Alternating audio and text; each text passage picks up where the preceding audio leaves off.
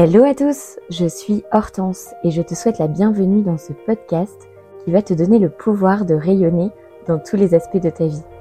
Ma mission Te partager, seul ou avec mes invités, toutes les clés pour t'aider à atteindre tes objectifs, réfléchir, grandir et t'inspirer. Remplacer tes blocages par de l'audace, du mouvement et enfin oser. Oser entrer dans la lumière de Golden Hour.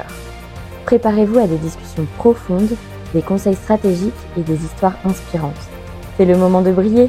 Bonne écoute Je suis ravie de te retrouver pour cet épisode en solo. Alors je suis un petit peu malade, j'espère que ça s'entendra pas trop, sinon pardonne-moi. Euh, je voudrais te parler aujourd'hui des trois choses qui font que tu n'as pas encore les résultats que tu voudrais avoir dans ton activité. Il s'agit de trois problématiques communes que j'ai rencontrées dans la plupart de mes accompagnements et que j'avais envie de te partager parce que je pense qu'elles te seront utiles et je suis sûre qu'en plus tu te retrouveras dans au moins l'une d'elles.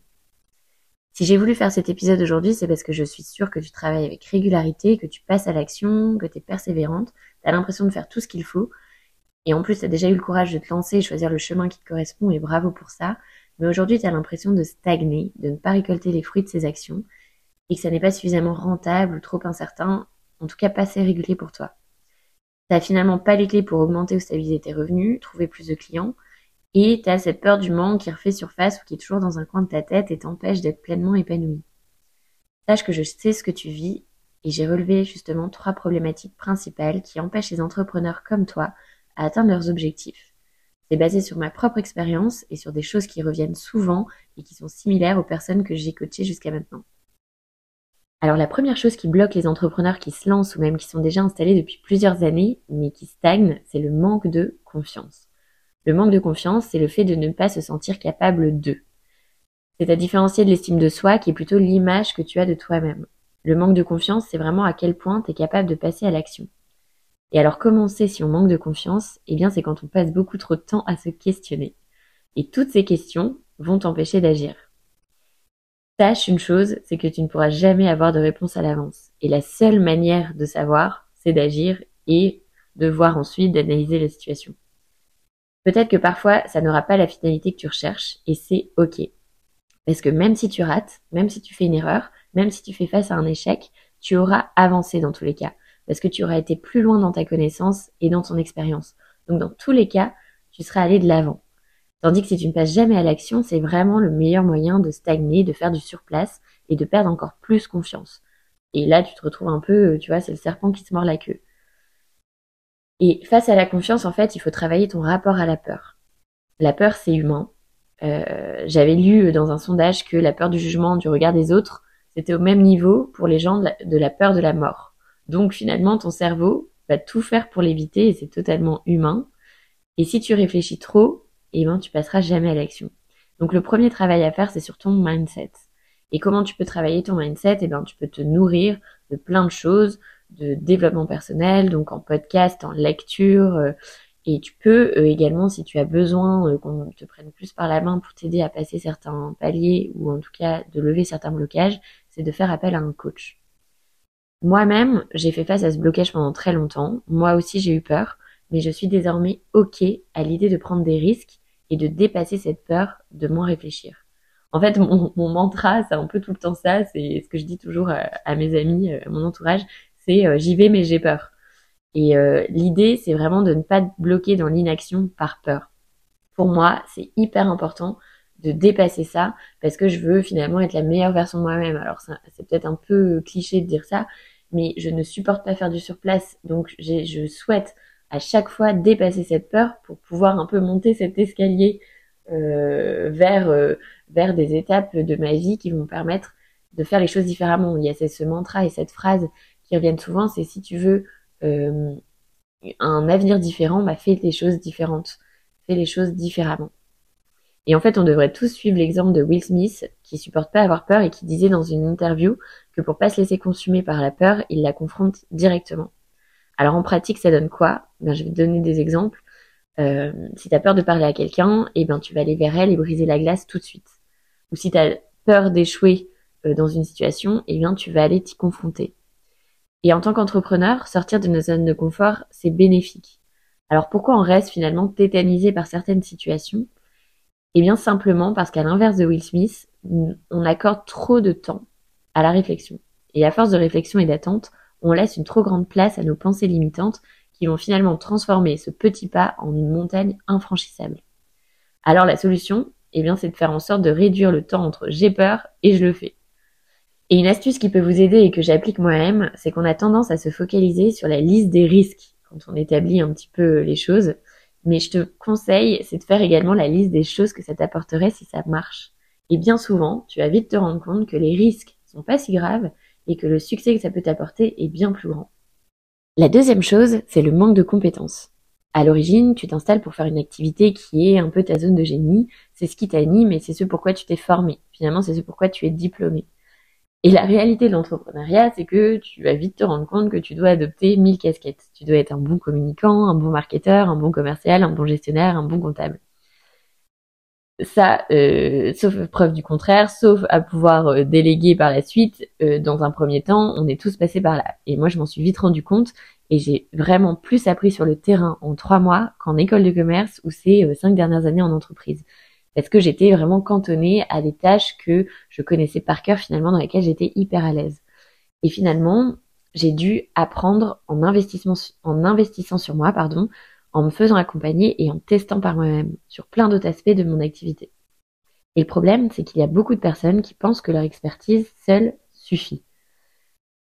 Si je te donne l'exemple d'un coach sportif ou d'une thérapeute, bah, tu vas avoir tendance à penser qu'il faut être le meilleur coach ou la meilleure thérapeute pour réussir.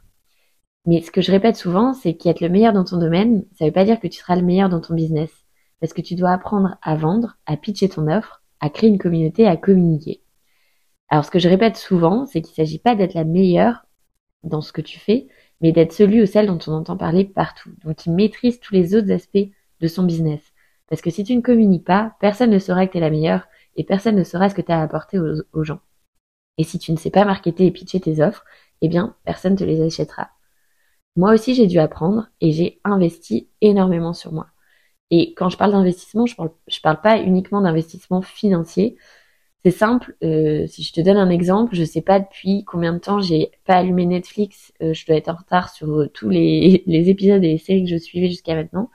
Parce que désormais, dès que j'ai du temps, je me nourris pour apprendre des nouvelles compétences, pour apprendre des choses, développer des nouvelles compétences, et j'agis et je teste automatiquement. Et ce que j'entends souvent en accompagnement, c'est que euh, les personnes que je coach ont dépensé beaucoup d'argent déjà en formation sur leur cœur de métier. Euh, et en fait, je vais te dire une chose, c'est que ça sert à rien d'être surdiplômé. Euh, je sais que ça te permet de te sentir plus légitime, d'avoir l'impression de connaître ton sujet à la perfection. Mais tu le connais ton sujet. Et bien souvent, tu vas être dans ces formations, puis tu vas te rendre compte que oui, tu savais que ça ne t'apporte pas grand-chose en plus. Et je te le dis, tu sais, et ce qui te manque maintenant, c'est la confiance et c'est la compétence sur tous les autres aspects de ton business qui vont te permettre de le développer. Donc investis plutôt ton argent au bon endroit pour obtenir les clés pour développer ton activité. Et donc la question à te poser, c'est est-ce que tu apportes autant d'importance à te former uniquement sur ton cœur de métier ou à te faire accompagner sur les autres aspects de ton business? Je t'invite à méditer là-dessus. Parce que c'est ça qu'il te manque pour réussir à vendre. Et la dernière problématique, c'est le manque d'un entourage motivant. Tu as peut-être vécu la même chose que moi, tu n'as pas forcément été encouragé. Moi, je n'ai pas été freinée, mais très peu de, mes proches, de ma famille, m'ont réellement encouragé. J'ai eu la chance d'avoir des amis les plus proches qui m'ont porté dans chacune des étapes pour me faire ouvrir les yeux, pour me donner de la force de passer le cap et de ne pas reculer. Et je leur en suis vraiment reconnaissante, euh, parce qu'on a beaucoup de moments de doute. Mais du côté de ma famille, c'était autre chose. Et clairement, les gens ont tendance à te transmettre leurs propres peurs, leurs propres freins.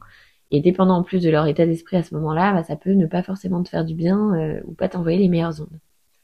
Par exemple, dans ma famille, quand j'ai expliqué que je voulais quitter mon CDI, le premier réflexe a été de me dire d'attendre encore un peu.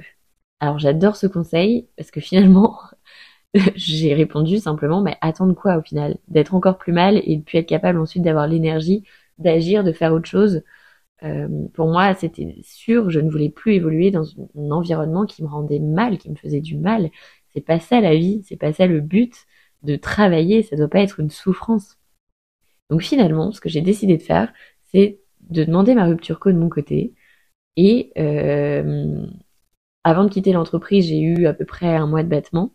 Et finalement, j'ai annoncé à ma famille après, une fois que c'était fait, pour me protéger et surtout euh, pour les mettre finalement un peu au pied du mur Et c'est quelque chose de sain, je trouve, euh, et c'est un conseil que je peux vous transmettre, c'est de pas forcément, si vous avez un projet de reconversion ou un projet de changer un peu de vie, de pas forcément en parler avant. C'est vrai qu'on a besoin de conseils, on a besoin de se confier, mais faites-le avec des gens vraiment qui, ont l'esprit ouvert et qui vont être capables de, de vous conseiller le mieux possible. Mais sinon, pour les autres, moi, je vous conseillerais de faire vraiment les choses pour vous, de votre côté, et après, euh, de les mettre un peu face au fait accompli, parce que vous allez voir que votre énergie va être différente. Et donc, finalement, bah, ils auront une réaction différente également, parce qu'ils vont vous sentir beaucoup plus sûr de vous. Euh, donc, ils auront une énergie plus positive et ils vont soutenir votre projet. Et alors, depuis que j'ai quitté mon CDI, euh, il y a cette phrase que je déteste. Par-dessus tout, je ne la supporte pas. Euh, ce que j'entends assez souvent, c'est tu regrettes pas ton choix? Et alors moi, dès qu'on me parle de regret, mais vraiment, je, je réagis au quart de tour. Pourquoi je regretterais une situation dans laquelle j'étais malheureuse et oppressée? Et en fait, finalement, les regrets, ça te sert à quoi après coup? Que ce qui est fait est fait. Alors peu importe de ce qu'il adviendra finalement, l'important c'est comment je me sens aujourd'hui, tout ce que ça m'apporte aujourd'hui, tout ce que ça m'apprend, et de regarder droit devant et la direction dans laquelle je vais, j'irai. Et ça durera ce que ça durera, et je réagirai aussi euh, le moment venu pour ajuster ma barque. Mais rien n'est irrémédiable, rien n'est définitif dans la vie, et l'important c'est d'avancer droit devant. Alors travailler pour soi, c'est super. Dès le départ, tu découvres vraiment cette liberté qui est addictive, mais d'un autre côté, euh, c'est pas facile de travailler seul parce que tu n'as personne pour te comprendre, pour comprendre ce que tu vis au quotidien, pour te motiver et pour te booster. Et j'ai vite compris qu'il fallait me créer un entourage, un réseau de personnes qui vivent la même chose que moi. Et en fait, trop de personnes restent seules et négligent cet aspect. T'as pas idée à quel point c'est boostant de discuter avec des gens qui ont les mêmes problématiques que toi, les mêmes ambitions, les mêmes peurs, et qui te soutiennent et te comprennent. C'est tellement boostant. C'est simple, les semaines où j'ai eu l'impression que tout s'alignait, ce sont les semaines où j'étais dans une énergie hyper haute grâce à l'entourage que je fréquentais. Et donc un autre aspect que je voudrais partager, je sais pas si tu as déjà entendu cette phrase, mais on dit que tu es la somme des cinq personnes que tu fréquentes le plus. Alors, je suis sûre que tu es déjà en train de faire un peu le, tour d'horizon euh, pendant que je te dis ça. Donc je t'invite à réfléchir et si besoin de faire le tri. Et euh, justement, Anthony Bourbon disait un truc qui m'a marqué et que je trouvais excellent euh, par rapport à cette phrase. Il disait traîne avec des gens qui sortent tout le temps et qui font rien de leur vie, tu seras le cinquième alcoolique traîne avec quatre milliardaires et tu seras le cinquième. Alors mon meilleur conseil, c'est ça, c'est vraiment de t'entourer des personnes qui te tirent vers le haut et qui te motivent, te donnent envie de tout déchirer. Ceci étant dit, je t'ai exposé les trois freins qui sont vécus par 90% des entrepreneurs. À l'heure où je te parle, je suis sûre que tu t'es reconnu dans au moins un des trois. Alors si c'est le cas, n'hésite pas à venir m'en parler sur Instagram, je serais ravie qu'on papote à ce sujet. Et c'est justement pour travailler sur ces trois blocages que j'ai développé mon accompagnement. Pour t'aider à prendre confiance en attirant les clients qui te correspondent. T'apprendre à clarifier ton offre et créer un système de vente qui fidélise et te construire surtout une activité qui te ressemble au service de tes intérêts et pas l'inverse. Mon objectif, c'est vraiment de t'apporter du soutien, te tirer vers le haut, te motiver pour éclore, t'aider euh, à scaler ton business et te révéler tout simplement. Alors mes places sont limitées à 6 personnes sur une période donnée pour l'accompagnement, pour avoir du temps à accorder à chaque personne justement.